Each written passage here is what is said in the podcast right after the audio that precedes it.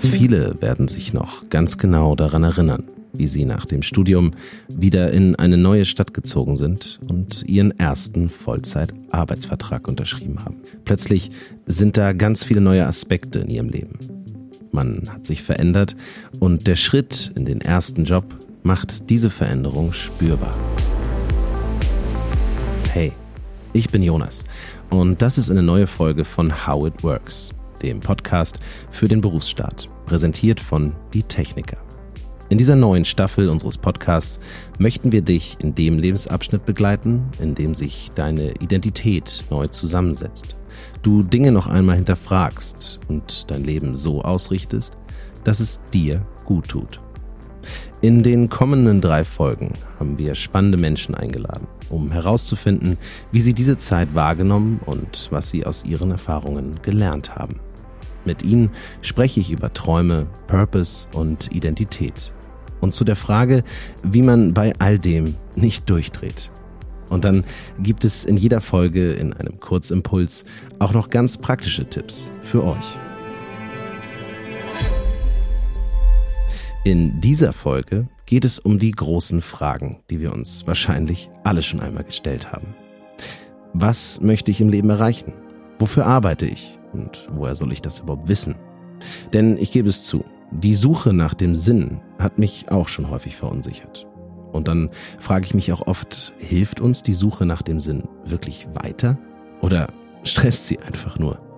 Brauche ich Sinn für ein glückliches Leben? Oder ist es genau andersherum?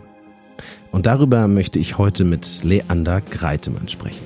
Leander ist Coach, Public Speaker, Snowboarder und 2020 ist sein erstes Buch Unfork Your Mind erschienen. Im Anschluss daran soll es noch einmal praktisch werden. Mit Lisa Marie Ojus spreche ich ganz konkret über Stressbewältigung. Aber jetzt wünsche ich euch erst einmal viel Spaß mit Leander Greitemann. Hey Leander, ich freue mich, dass du heute Zeit hast, äh, mit mir zu sprechen. Jetzt mal ganz plakativ gefragt für den Start. Äh, was beschäftigt dich denn gerade in deinem Leben? Hm. Schöne Frage dadurch, dass ich gerade aus zwei Wochen Auszeit komme oder von zwei, eher drei eigentlich, inklusive Reisezeit, ähm, wo ich viel offline war, wo ich auch, ich habe auch WhatsApp, ähm, alle, alle Socials, auf, ich habe mein Handy eigentlich nur zum Navigieren vor Ort benutzt oder um mal was zu googeln, wenn es sein musste. Ähm, ja, und jetzt beschäftigt mich gerade so der Übergang wieder zurück in diese Welt und den Umgang mit den Medien, mit mit meinen Ressourcen, mit meiner Energie, wie, wie möchte ich meinen Alltag gestalten und wie nehme ich ein bisschen von der Energie mit, ohne mich komplett ins Einsiedler-Dasein zurückzuziehen, was ich so die letzten Wochen hatten, aber da so eine schöne Balance zu finden aus den beiden Welten. Das ist sowieso, finde ich, immer ein Thema für mich und ich glaube auch für viele Menschen in der heutigen Zeit, äh, um es äh, so auszudrücken. Was mir total geholfen hat, ist, den Urlaub nicht komplett auszureizen im Sinne von die Reisezeit nicht bis genau zum Anfang. Also ich bin nicht gestern erst wiedergekommen, sondern ich bin losgefahren vom Camping am Dienstag. Dann hatte ich noch zwei Hotelübernachtungen, auch mit so ein bisschen Sauna auf dem Weg zurück. Also eine, die, die Reise, sozusagen das ähm, Auf Wiedersehen sagen vom Campen war schon über drei Tage, zwei Übernachtungen. Das heißt, da war schon so eine Übergangsphase wo ich dann auch langsam angefangen habe, wieder in dieser Welt stattzufinden, habe mal WhatsApp geöffnet, mal geguckt, was da so passiert ist in der Zwischenzeit. Und dann hatte ich immer noch Freitag, Samstag, Sonntag komplett frei, komplett ohne Termine, um so langsam wieder anzufangen. Auch jetzt habe ich, ich habe heute hier so einen Termin, aber heute Vormittag war auch entspannt, ich konnte ein paar E-Mails machen. Also einfach, ja, ich, ich versuche sehr auf mich Acht zu geben, mir nicht den, also nicht mehr als nötig, den Kalender voll zu hauen und da eigentlich nichts nötig ist. Ich bin ja äh, selbstständig, also vieles von dem, ich kann ja entscheiden, was ich annehmen möchte. Und wenn man im Angestelltenverhältnis ist, vielleicht trotzdem zu reden mit den äh, Menschen und das dann zu planen und vielleicht dann eben nicht am Sonntag aus Thailand wiederkommen und am Montag direkt ins Büro zu gehen, am besten noch mit Jetlag und allem, sondern dann vielleicht lieber zwei Tage weniger Thailand und dafür eine angenehmere Übergangsphase zu schaffen. Du verdienst dein Geld jetzt ja hauptsächlich als äh, Coach und als Redner. Kannst du dich erinnern, was du als Kind werden wolltest? Ähm, nee, tatsächlich nichts. Da hatte ich nie so eine, so einen klassischen, ich will Feuerwehrmann oder sowas werden. Meine Mutter hätte mich immer gern als Schauspieler gesehen. Die äh, hatte irgendwie Lust, ich habe äh, in der Grundschule ein, zwei Mal auch irgendwie in äh, Theaterstücken mitgespielt und hat schon auch Spaß gemacht, aber so habe auch dann mal so ein Praktikum gemacht, auch eher initiiert durch meine Mutter äh, in der Schauspielschule.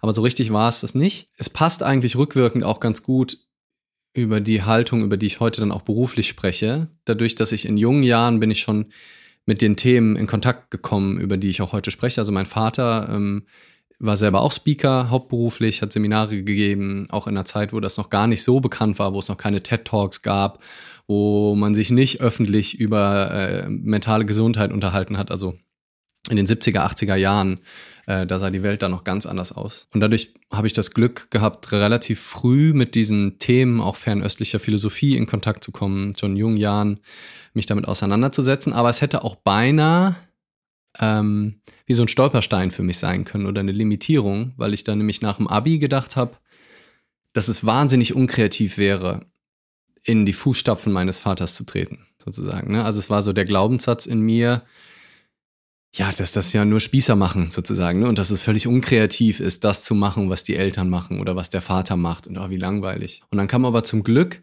die Umkehrung für mich, also dass es genauso bescheuert ist, es nur deswegen nicht zu machen, weil es der Vater macht, wie es nur deswegen zu machen, weil es der Vater. Also es ist beides gleich limitierend. Also der Gedanke, ich muss unbedingt das machen, was meine Eltern machen, ist genauso limitierend, wie ich darf auf keinen Fall das machen, was meine Eltern machen. Ja, aber wie bist du dort denn jetzt genau gelandet, wo du heute stehst? Ich hatte nur so eine Idee, okay, ich studiere jetzt das und ich versuche während des Studiums so viele Tutorien auch zu machen, wie es geht. Also ich habe, ähm, wann immer ich anderen Studierenden was vermitteln konnte, habe ich die Möglichkeit wahrgenommen. Also habe in einem Semester habe ich, glaube ich, an drei, vier Tagen bestimmt Kurse gehabt. Und das hat mir wahnsinnig Spaß gemacht. Und hat mir natürlich geholfen, eben Reden zu üben, Inhalte zu strukturieren. Wie kann ich Wissen, was ich habe, weitergeben? Wie kann ich das unterhaltsam machen? Wie kann ich wie, wie ist meine Rolle vor der Gruppe, wie ist mein Selbstverständnis. Das hat mir dann natürlich extrem geholfen, aber nach wie vor ohne eine Ahnung, was ich damit mache. Lass uns doch einmal ganz konkret auf diese Übergangsphase schauen, weil ich glaube, in Zeiten von Umbrüchen, also nach dem Schulabschluss, dem Studium, im ersten Job, da fühlt es sich für viele so an, als würden wir uns nochmal ganz neu erfinden. Also unsere Identität entwickelt sich weiter. Und dann muss man ja auch sagen, für gar nicht so wenige ist das eben auch eine Zeit des Zweifelns. Meistens, wenn wir uns nämlich die Frage stellen, was wir mit unserem Leben anfangen wollen, dann meinen wir eigentlich, was wollen wir zum Beispiel beruflich machen? Und die Vorstellung, eine Entscheidung fürs Leben zu treffen, das kann ja auch total lähmen. Man hat das Gefühl, in einer Sackgasse zu stecken. Warst du da auch mal an so einem Punkt? Und wenn ja, wie bist du da wieder rausgekommen? Also ich finde die hilfreichste Erkenntnis es gibt nicht den einen Neuanfang. Es gibt nicht diesen einen Moment. Es gibt nicht diesen einen. Und das, diese Vorstellung allein schon, dieses Konstrukt von jetzt, die Entscheidung, die ich jetzt treffe, die wird mein ganzes Leben beeinflussen. Das wird dann so wahnsinnig groß und kann dich komplett verzweifeln lassen. Deswegen wäre mein, mein erster Ratschlag, es nicht so schwer zu nehmen, weil du es sowieso nicht wissen kannst. Also Beispiel, statt Philosophie wollte ich Psychologie im Nebenfach studieren. Konnte ich aber nicht, weil mein NC nicht hoch genug war. 2-0 hat nicht gereicht. Ich war irgendwie nur um fünf Plätze oder so habe ich es verpasst. Und ich bin so froh, dass ich Philosophie studiert habe. Das habe ich mir aber noch nicht mal ausgesucht, sondern das war sozusagen die zweite Wahl. Keine Ahnung, was mich da geritten hat. Und die Geschichte fängt sogar an bei meiner verhauenen mündlichen Geschichtsprüfung. Ich wollte unbedingt ein Abi unter 2-0 haben, weil ich dachte, ach, das ist doch irgendwie cool und äh, ne, dann habe ich auch mehr Möglichkeiten. Und ich habe mich so gut auf die Geschichtsprüfung vorbereitet und so viel gemacht. Ich habe echt hart gearbeitet. Und dann kam irgend so ein Nischenthema ran, ähm, wo die, die die gleiche Prüfung wie ich hatte, die ist durchs Abi gefallen, weil die null Punkte hatte in dieser Prüfung. Es war die erste Geschicht Prüfung von der Geschichtslehrerin. Aber vielleicht wäre das das Blödeste, was mir hätte passieren können, dass mein NC gut genug wäre für Psychologie, weil ich selber nicht auf dem Schirm hatte, dass Philosophie eigentlich viel näher ist an dem, was ich jetzt mache. Wie schade wäre das? Wenn ich eine, eine bessere Note in Geschichte gehabt hätte. Und wenn wir dafür unser Auge schärfen, dann sehen wir, dass wir keine Ahnung haben. Wir versuchen immer das Leben zu kontrollieren, irgendwie gute Entscheidungen zu treffen, aber haben keine Ahnung, ob das wirklich gut für uns ist, was das für Auswirkungen hat, ob es wirklich eine tolle Idee ist, BWL zu studieren, weil das sicherer ist als afrikanische Kultur und äh, chinesische Linguistik. Wir können es einfach nicht wissen. Es gibt so viele tolle Beispiele äh, von Lebensläufen, die so random sind. Und mein Lebenslauf ist komplett gespickt mit Zufallsbegegnungen, die ich nie so geplant habe. Und das zeigt auch, dass dieses hart Arbeiten auch nichts bringt, dieses äh, Narrativ, was immer noch ganz stark ist gerade. Ne? Wenn du dich wirklich anstrengst, ne, dann kannst du alles schaffen, was du willst. Naja, ich habe mich angestrengt, ich wollte es unbedingt. Ich bin gescheitert und es ist das Beste, was mir passiert ist. Und deswegen müssen wir auch nicht so hart arbeiten und also es ist toll, mit Leidenschaft sich für die Dinge einzusetzen, die sich gerade wichtig anfühlen. Und wir können uns in jedem einzelnen Augenblick neu erfinden in dem Sinne. Deswegen gibt es nicht den großen Neuanfang. Nicht klar wird das gesellschaftlich so aufgebaut. Oh, was machst du mal nach dem Abi und was kommt dann und hm.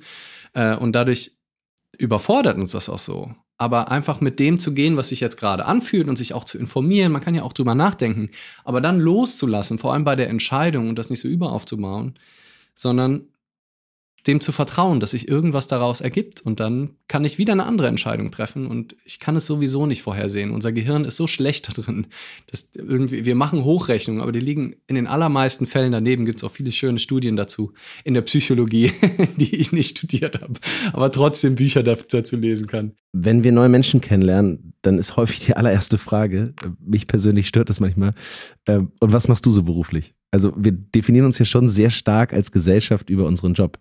Du hast jetzt viel von Leidenschaft gesprochen. Ähm, glaubst du, da gibt es eine Verbindung, Beruf und Leidenschaft? Also letztlich glaubst du, dass es sowas wie eine Berufung gibt? Ich glaube, es gibt Jobs, die einfacher zu persönlichen Gedankenstrukturen klicken als andere. Und ich glaube, es gibt Menschen, die haben so eine Grundausstattung in ihrem Leben, die füllen einfach alles mit Leidenschaft. Und es gibt, und da gibt es, glaube ich, auch genetisch, äh, das ist ja auch der aktuelle Stand der Forschung, gibt es auch gewisse Unterschiede, wie, wie zufrieden bin ich einfach, wie hoch ist mein Glücksgrundrauschen in meiner Genetik. Und trotzdem kann jeder, jede Einfluss darauf üben. Und es ist aus meiner Sicht und aus meinem aktuellen persönlichen Forschungsstand auch heraus in erster Linie eine Haltungsfrage. Also wie nicht so sehr, was mache ich und warum mache ich es, sondern wie mache ich die Dinge, die ich mache. Und es gibt Kassierer und Kassiererinnen, die das mit einer Leidenschaft, mit einem Herzblut machen. Die würden wahrscheinlich auch nicht sagen, das ist meine Berufung, das ist mein Purpose hier auf diesem Planeten, hier bei Penny an der Kasse zu sitzen oder das. Die haben da auch keine 17 Workshops besucht, um rauszufinden, was genau ihre Berufung ist. Und deswegen sitzen sie jetzt an der Kasse. Und es gibt auch Leute, die den Müll wegbringen. Es gibt Leute, die in der Verwaltung sitzen. Überall gibt es Menschen, die begeistert mit Leidenschaft ihren Job tun, die nicht unbedingt sagen würden, dass es ihre Berufung gibt. Und es gibt ganz viele Menschen da draußen und ich habe viele von denen getroffen und viele haben mir geschrieben äh, oder schreiben mir auf, auf, auf Social Media und sonst wo, weil ich ja auch viel über die Themen spreche, die verzweifeln an der Suche nach ihrer Berufung die kaputt gehen an der Frage nach dem Warum, nach dem Was kann ich, was ist mein Impact, wofür bin ich hier, was ist der Zweck meiner Existenz. Ja, wir haben vorhin schon über Limitation gesprochen. Eigentlich ist die Idee der Berufung auch eine Limitation. Das Leben ist so bunt und vielfältig. Wenn deine Berufung ist, eine gute Mutter zu sein und dein Kind zieht aus, und will einfach nicht, dass du jetzt eine gute Mutter bist, will vielleicht eine gute Freundin haben, aber hat keinen Bock mehr, ständig Mutter zu werden oder guter Vater, das Gleiche.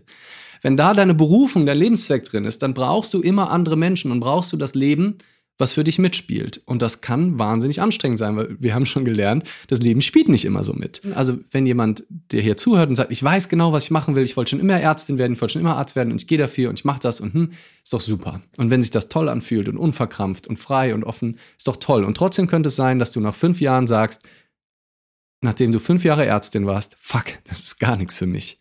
Und wenn du nicht daran glaubst, dass du dein Leben lang jetzt diese Berufung Ärztin nachgehen musst, dann bist du frei mit deinem Medizinstudium auch was komplett anderes zu machen. Kannst du immer noch die Meere retten, kannst du immer noch ähm, Schweine aus der Massentierhaltung befreien oder, oder an der Kasse im Penny arbeiten, wenn es dir damit gut geht. Gerade die, die hier zuhören und das Gefühl haben, dass sie erst ihre Berufung finden müssen, um überhaupt irgendwas machen zu können. Also fang damit an, wie du die Dinge tust. Und mit Hingabe zu dem, was du eben gerade jetzt tust, immer wieder im Jetzt. Neustart ist jetzt, Begeisterung ist jetzt, deine Berufung ist auch in jedem einzelnen Moment neu, nämlich dem, was du jetzt tust, Bedeutung zu geben. Ist doch klar, dass ich nicht im Jetzt bin. Weil das alles nichts mit dem jetzigen Moment zu tun hat. Aber wenn ich anfange, dem, was ich jetzt tue, Bedeutung zu geben, dann ist das ein ziemlich guter Hebel, um mit dem Fokus mehr im Hier und Jetzt zu sein. Gut, also wenn es jetzt keine Berufung gibt äh, und uns die Suche nach dem Sinn auch nicht weiterhilft, woran können wir uns dann ausrichten? Beziehungsweise woran können wir dann unser Leben ausrichten? Also ich glaube, dass dieses Bedürfnis nach Plan in großen Teilen an unserem aktuellen gesellschaftlichen Narrativ liegt. Dass es darum geht, mit 30 äh, verheiratet zu sein, ein Haus zu haben, einen festen Job zu haben und dass es darum geht, ne, ah, was wirst du dann, was machst du dann, was willst du mal werden, wenn du groß bist, ne, Einstellungsgespräche, wo sehen sie sich in fünf Jahren, wenn sie keine Vision haben, wo wollen sie denn hin im Leben? Also das ist so komplett drin in uns. Und ich glaube wirklich, dass der beste Schritt zur Heilung ist, das grundlegend in Frage zu stellen und das zu hinterfragen. Kann ich überhaupt wissen, was in fünf Jahren ist? Und dann weiß ich überhaupt, ob das gut für mich ist? Und je mehr wir uns das bewusst machen, und deswegen rede ich auch so leidenschaftlich über dieses Thema, weil ich das Gefühl, ich brauche so ein bisschen ein Gegengewicht äh, gegen die aktuelle Erzählung, wo wir die ganze Zeit nur hören, dass es darum geht, besser zu sein, erfolgreicher zu sein, disziplinierter, du musst willensstark sein, du musst wissen, was du machst, woher willst du wissen, wo du hingehst, wenn du nicht weißt, was du machst. Und das loszulassen, was nicht heißt, dass ich dann nichts mehr tue, was nicht heißt, dass ich dann nur äh, durch meinen Instagram-Feed scrolle und auf der Couch liege und sage, das ist jetzt mein Leben, weil dann stelle ich ja fest, damit geht's mir ja auch nicht gut. Klar macht das Spaß, irgendwas zu tun und auch irgendwo anzufangen, vielleicht eine Ausbildung zu starten. Warum nicht? Warum denkt jeder aktuell, man muss studieren? Aber mit mehr Vertrauen ins Leben, damit jetzt einfach zu starten, dem Bedeutung zu geben, was ich jetzt tue. Und dann kann ich immer noch irgendwelche Planungstools, ne, das wonach du gefragt hast, paar Planungstools einsetzen und kann immer noch mich mal hinsetzen und äh, mal brainstormen und Leute fragen, die den Job schon machen, den ich machen will. Also das kann ich alles noch machen. Aber das ist für mich wirklich der zweite Schritt. Der erste Schritt ist die Grundhaltung von Entspannung, von Neugierde, von Kreativität, von Vertrauen ins Leben, von dem Eingeständnis, dass ich keine Ahnung habe, dass ich auch nie eine Ahnung haben werde, was gut für mich ist, dass das Leben immer wieder mit neuen Ideen auf mich zukommen wird und dass ich es am Endeffekt nicht wissen kann und dass manchmal die Entscheidungen, die fürchterlich sind, nimm eine gescheiterte Geschichtsprüfung, großer Segen, würde ich sagen. Wie soll man sowas vorhersehen können? Und ähm, Dr. Laurie Santos von der Yale University, der hat auch ein paar schöne Studien und viel auch zum Thema Glück geforscht. Und es gibt laut ihr einen starken negativen Zusammenhang zum Beispiel zwischen Schulnoten und Glück. Also die Leute, die bessere Noten haben, die besseres Abi haben, sind in der Regel unglücklicher, weil die halt weniger Zeit haben, um abzuschalten, weil die krampfhafter unbedingt genau wissen, was sie tun wollen, weil sie die Zeit opfern. Also im Schnitt sind die einfach unglücklicher. Und die Studierenden, mit denen sie zu tun hat an der Yale University, die die erfolgreichsten, ne, das ist ja absolute Elite-Uni, ähm, so viele unglückliche Menschen darunter. Das kann uns einfach zu denken geben auf eine positive Art und Weise, dass wir all das nicht brauchen, dass Erfolg nicht glücklich macht, dass, der, dass wir nicht vorhersehen können, wo es uns hinbringt und dass wir dann wirklich entspannen können. Und dann können wir auch leichter, glaube ich, und jeder, jede muss das für sich selber rausfinden, Entscheidungen treffen. Ja, es hat natürlich auch viel damit zu tun, dass man dazu in der Lage ist oder sich in die Lage bringt, wo man auf sich selbst hört und in sich selbst hineinhört, was natürlich auch ein Riesenprivileg ist, wenn man die Möglichkeit hat, sich so sehr mit sich selbst zu beschäftigen. Aber das ist natürlich etwas, woran wir alle arbeiten können. Äh, genau, da auch noch, noch eine Bemerkung. Ich habe dann auch durch die Menschen, die ich kannte, dann auch selber ein äh, Seminar besucht nach dem Abi, wo es einfach allgemein ums Leben gibt, ähnliche Seminare, wie ich die heute gebe. Man muss nicht unbedingt auf ein Seminar oder auf ein Retreat gehen, aber ich glaube, das hilft. Und wenn man aber keine Lust hat, das so zu machen, hilft es vielleicht auch einfach mal, sich einen Raum dafür zu nehmen. Weil in sich reinspüren und gucken, was fühlt sich gerade richtig an. Das macht man halt nicht zwischen drei E-Mails und zwei Klausuren und noch mit Instagram da, sondern dann wirklich mal vielleicht eine Woche wegzugehen von Social Media ähm, oder vielleicht immer mal bewusst nur sich Input zu holen, irgendwie ein bisschen Inspiration zu holen, aber vor allem viel auch mit sich selbst zu sein, vielleicht ein paar gute Bücher zu lesen in die Richtung, sie einfach inspirieren zu lassen, Sachen mal sacken zu lassen, Gedanken schweifen zu lassen und einfach, ja, mal einen Urlaub nehmen im Sinne von einer Woche oder zwei der halt nicht vollgepackt ist mit Action und Sport die ganze Zeit, sondern vielleicht mit mehr einfach aufs Meer gucken oder auf den See oder auf den Fluss und ein bisschen durch die Gegend laufen und aber viel Ruhe und wenig Menschen und viel mit sich selbst sein. Also das wäre vielleicht noch so was Konkretes, was generell, glaube ich, immer wieder eine gute Idee ist im Leben, weil nur dann kriegen wir wirklich mit, wo merke ich, irgendwie zieht's auch, schickt mir mein Körper dann vielleicht Signale, dass es einfach gerade auch ein bisschen viel ist. Was sind das denn für Gedanken? Wie geht's mir damit? Also, ja, guter Punkt. In deinem Buch kann man ja vom 30-Tage-Experiment lesen. Magst du unseren HörerInnen mal erklären, worum es da genau geht? Ich habe ja an verschiedenen Stellen schon über Sachen, die man im Innen und die man im Außen tun kann, die sich natürlich immer gegenseitig verstärken. Aber das ist so was Schönes, Konkretes, was ich auch immer mal wieder mache, wo ich mit dem Leben experimentieren kann, um zu gucken kann, was, was gefällt mir auch. Und was tut mir vielleicht gut und was tut mir vielleicht nicht so gut. Und dann ist es halt schön, so eine Struktur zu haben und mal 30 Tage lang konsequent eine Sache zu variieren oder mit der zu experimentieren. Also mein erstes 30-Tage-Experiment war, dass ich jeden Morgen nach dem Aufstehen 15 Minuten Yoga gemacht habe. Also die Experimentanordnung, könnte man sagen, ist halt klar zu sein, also was genau, nicht 30 Tage will ich mal ein bisschen mehr Yoga machen, das ist so Neujahrsvorsatz, spätestens am nächsten Morgen vergessen, ähm, sondern halt so, okay, jeden Morgen, das war meine konkrete Formulierung, jeden Morgen nach dem Aufstehen mache ich als allererstes mindestens 15 Minuten Yoga. Was ich da genau mache, war egal. Ähm, und egal wo ich war, wenn ich, auch wenn ich weg musste, bin ich halt 15 Minuten früher aufgestanden und habe halt jeden Morgen Yoga gemacht. Und das Schöne ist, nach diesen vier Wochen, man kann auch sechs Wochen machen, also irgendwie 45 äh, Tage oder sowas.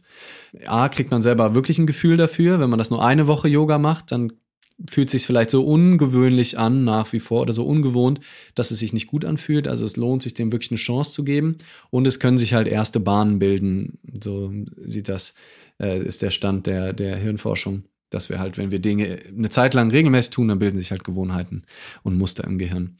Und ich habe nach einigen 30-Tages-Experimenten bin ich nicht dabei geblieben bei dem, was ich getan habe. Und manche haben begleiten mich bis heute. Also ich glaube, es ist so das ist fast zehn Jahre her wahrscheinlich, dass das erste 30-Tages-Experiment gemacht habe. Kann ein bisschen übertrieben sein. Vielleicht sind es auch sieben. Und äh, wann hast du es zuletzt äh, angewandt, das 30-Tage-Experiment? Und wie schaffst du es dann überhaupt 30 Tage am Ball zu bleiben? Ganz vor kurzem, das ist jetzt gerade so ein zwei Monate her oder so, habe ich gesagt, ich will mal meinen Umgang mit den sozialen Medien verändern. Ich glaube, das ist für fast jeden Menschen auch interessant. Und da gibt es ja die Möglichkeit, die viele wählen, entweder das, was ich jetzt vor ein paar Wochen hatte, dass man einfach mal eine Woche oder zwei Wochen Detox macht, gar nichts checkt. Das finde ich auch gut, hin und wieder das zu machen, aber das ist ja keine langfristige Lösung für den Alltag, weil dann kommst du zurück und bist sofort eigentlich wieder drin. Und gerade weil ich das auch beruflich nutze, sage ich im Moment, es komplett auszuschalten, komplett rauszugehen aus Social Media ist mir auch nicht wert. Ich kriege auch viele tolle Nachrichten dort, ich kann Inhalte rausgeben. Es macht mir auch Spaß, aber so wie ich das, wie ich es genutzt habe, hat mir halt nicht gefallen. Und da war für mich ein Versuch und ein Experiment, ähm, was bisher mir sehr gut gefällt, ist, dass ich gesagt habe, ich gehe nur einmal am Tag rein, also wirklich nur ein einziges Mal. Ähm, also posten kann ich häufiger, Stories oder sowas kann ich machen, wann immer ich will, aber wenn ich dann Instagram öffne, mache ich wirklich nur die Story und checken, ob welche Beiträge kommentiert wurden, wer, welche Nachrichten mir geschrieben wurden oder auch den Feed zu checken äh, von den Leuten, denen ich folge. Das mache ich halt wirklich nur einmal am Tag.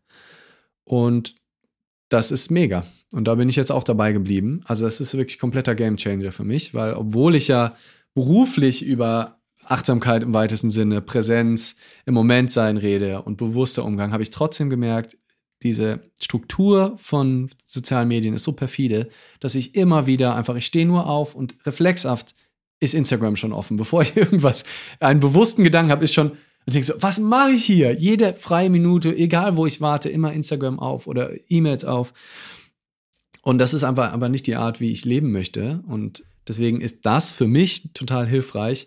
Was ich zusätzlich noch mache, was vielleicht für andere auch interessant ist, ist Social Media Intermittent Fasting. Also abends, also ne, es gibt ja dieses Intervallfassen im, im, Essen, dass man abends relativ früh isst, weiß nicht, um 18 Uhr und dann morgens das Frühstück ausfallen ist oder relativ spät erst isst. Und das kann man halt auch mit ähm, sozialen Medien machen. Also dass man sagt, ab 19 Uhr gucke ich keine sozialen Medien mehr und frühestens ab 11 Uhr gucke ich wieder rein oder sowas. Kann man mm, beim iPhone auf jeden Fall ja sogar einstellen, so als Auszeit, dass jeden Tag gewisse Apps gesperrt sind, dann muss man die zumindestens wird man daran erinnert und ist äh, davor gerettet, dass man reflexhaft äh, draufdrückt. Und damit halt zu experimentieren. Und das ist eigentlich auch die Grundhaltung von diesem 30-Tage-Experiment und auch die Grundhaltung vom Neu, was ich meinte mit Neustart oder Neuanfang geht in jedem einzelnen Moment das Leben halt nicht so sehr, wie es ist, so als gegeben hinzunehmen und sagen, gut, ich bin, es ist halt so, ne, ich gucke halt ständig auf mein Handy, ist halt so. Nee, muss aber halt nicht so bleiben. Also ist in Ordnung, das auch anzuerkennen erstmal, zu akzeptieren, ja, fuck, ich bin Social Media abhängig. Ja, ich kenne tatsächlich auch äh, viele Leute in meinem Umfeld, die das genutzt haben oder nutzen.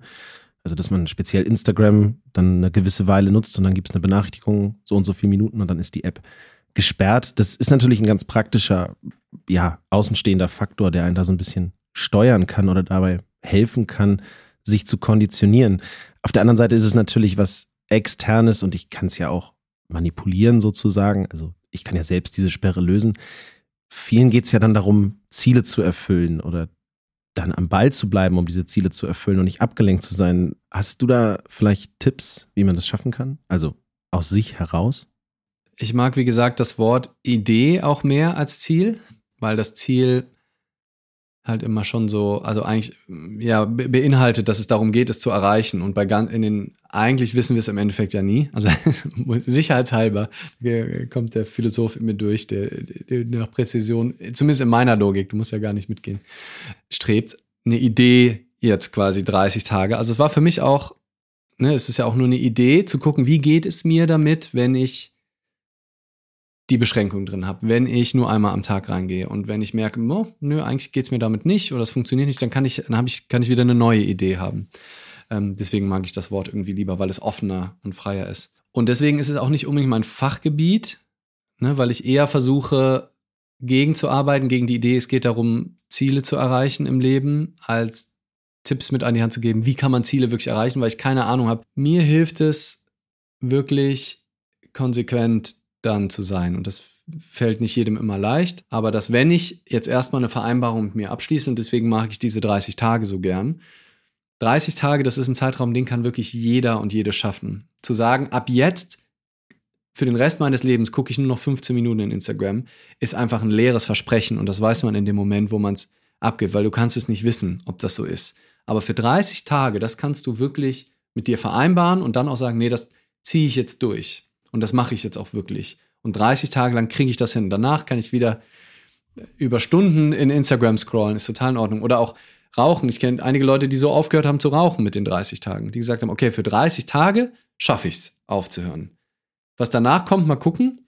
Aber diese Vorstellung für den Rest meines ist eigentlich schön, äh, schöne, schöne Brücke zu dem, was wir am Anfang gesagt haben. So diese Idee von, oh, jetzt stehe ich am Scheideweg. Entweder ich höre jetzt auf zu rauchen oder ich bleibe dran, so als wäre das so ein Moment.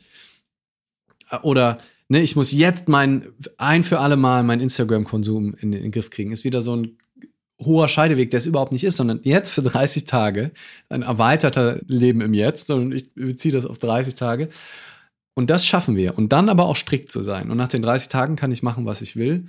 Und da halt eben so konkret, wie es geht und wirklich zu sagen, keine Ausnahmen, wirklich 15 Minuten, sich was auszusuchen, was auch geht. Ne, wenn ich jetzt, ich zum Beispiel könnte nicht 15 Minuten am Tag, also könnte ich schon, aber dann könnte ich meine Stories halt nicht posten. Ne? Also das muss jeder, jede für sich gucken, was funktioniert auch für mich, was will ich denn auch und was, äh, was ist irgendwie gut für mich, das ist das eine. Und das andere ist, die Forschung geht sehr in die Richtung, dass solche Entscheidungen, also dann eben nicht die App zu öffnen, wenn ich eigentlich keine Lust drauf habe oder ähm, nicht das Bier oder den Kaffee zu trinken, weil ich eigentlich weiß, dass es nicht gut für mich ist, dass wir da halt auf die Ressourcen in unserem präfrontalen Kortex zurückgreifen. Also, dass wir da bewusst die Entscheidungen treffen in dieser, die Region hinter unserer Stirn. Und der aktuelle Stand der Forschung geht eben halt auch davon aus, dass Meditation zum Beispiel, also im Prinzip genau im Jetztsein kultivieren, auch dazu beiträgt, die Speicher wieder aufzufüllen ähm, oder halt für den Erhalt dieser Speicher zu sorgen, dass ich halt im Endeffekt im Moment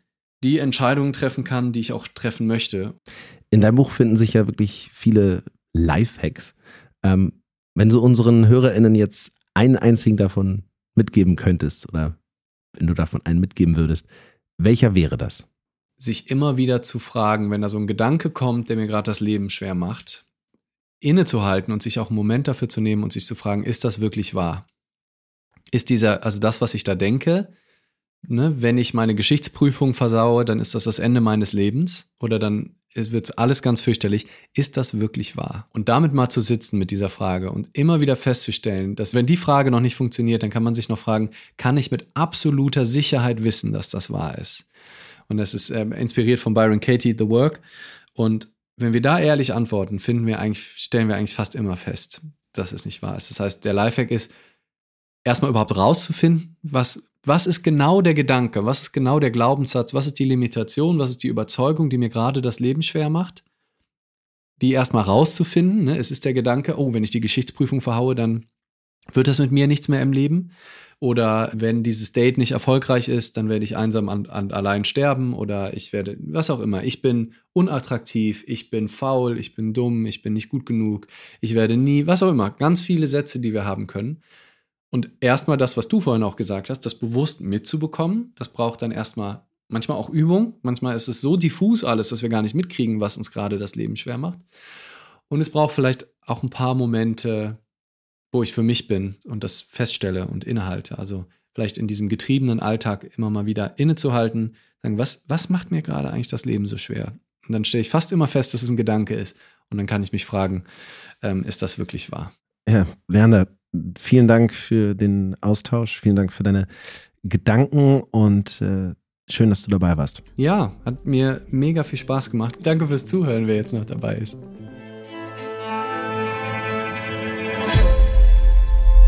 Leander hat es mit seinem 30-Tage-Experiment versucht. Ich gestehe aber auch, durchhalten ist so eine Sache. Mir fällt es auch häufig schwer, mich aufzuraffen und alte Gewohnheiten abzulegen. Im Alltagsstress werfe ich dann alle Vorsätze über Bord. Dabei kann ich manchmal gar nicht so genau sagen, weshalb ich jetzt eigentlich gestresst bin. Und ich weiß, ich bin damit nicht alleine. Wir alle sind gestresst. Aber wie können wir dem begegnen? Ein systematisches Anti-Stress-Coaching wäre zum Start wohl eine gute Idee. Und genau so eines bietet der E-Coach der Techniker an. Lisa Marie Ojus von der TK kennt den E-Coach in- und auswendig. Also habe ich nachgefragt.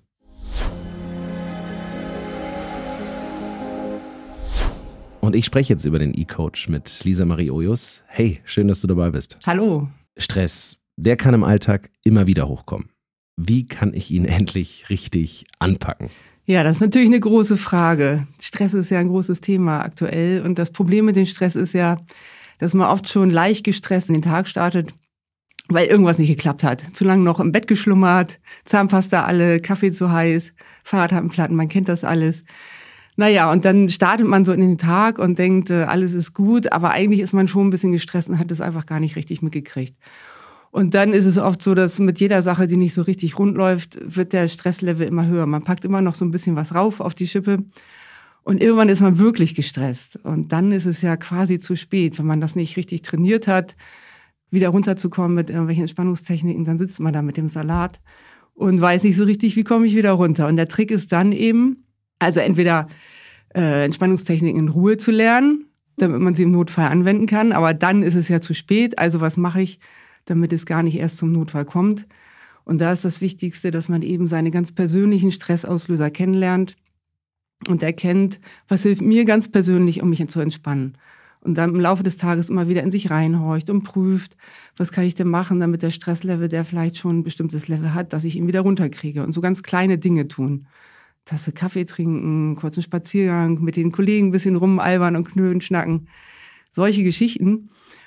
Und da hilft mir eben das Gesundheitscoaching, vor allen Dingen der Anti-Stress-Coach, der bietet da diverse Möglichkeiten, sich selber besser kennenzulernen, seine ganz persönlichen Stressauslöser, die Ressourcen, die man hat, wie man Stress gut bewältigen kann, regelmäßig Entspannung einzuplanen oder eben Strategien für gute Pausen, die mir wirklich, also mir persönlich helfen, zu entwickeln. Genau, und dann sind natürlich auch Yogakurse dabei, Entspannungstechniken, Atementspannung und so weiter. Also ein vielfältiges Potpourri. Aber für diese Trainings muss man sich ja auch die Zeit nehmen, die man gefühlt ja eigentlich gar nicht hat. Also das ist ja ein Riesenproblem. Wie kann ich denn lernen, gut Prioritäten zu setzen? Weil darauf läuft es ja im Zweifel hinaus. Ja, das ist äh, natürlich auch wieder ein großes Thema. Es gibt eine Million Workshops und äh, Zeitmanagement-Techniken und so weiter. Ich habe sie auch alle durch.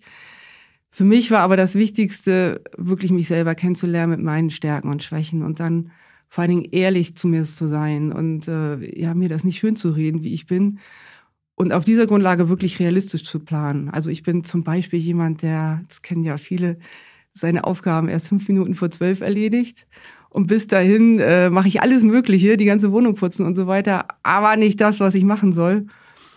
Und dafür habe ich wirklich viele Kurse besucht und viele Techniken ausprobiert, aber es klappt einfach nicht. Ich bin, ich bin das nicht. Ich bin jemand, der fünf vor zwölf erst in Schwung kommt und dann eben auch erst richtig im Flow kommt und kreativ ist und entscheidungsfreudig. Und ich bin dann auch viel, viel schneller, als wenn ich das vorher in Ruhe gemacht hat. Und da musste ich einfach ehrlich zu mir selber sein und da entsprechend handeln. Also den Kalender eben freiräumen zum Beispiel, wenn ich weiß, eine wichtige Aufgabe kommt. Ich bin wieder fünf vor zwölf garantiert erst dabei.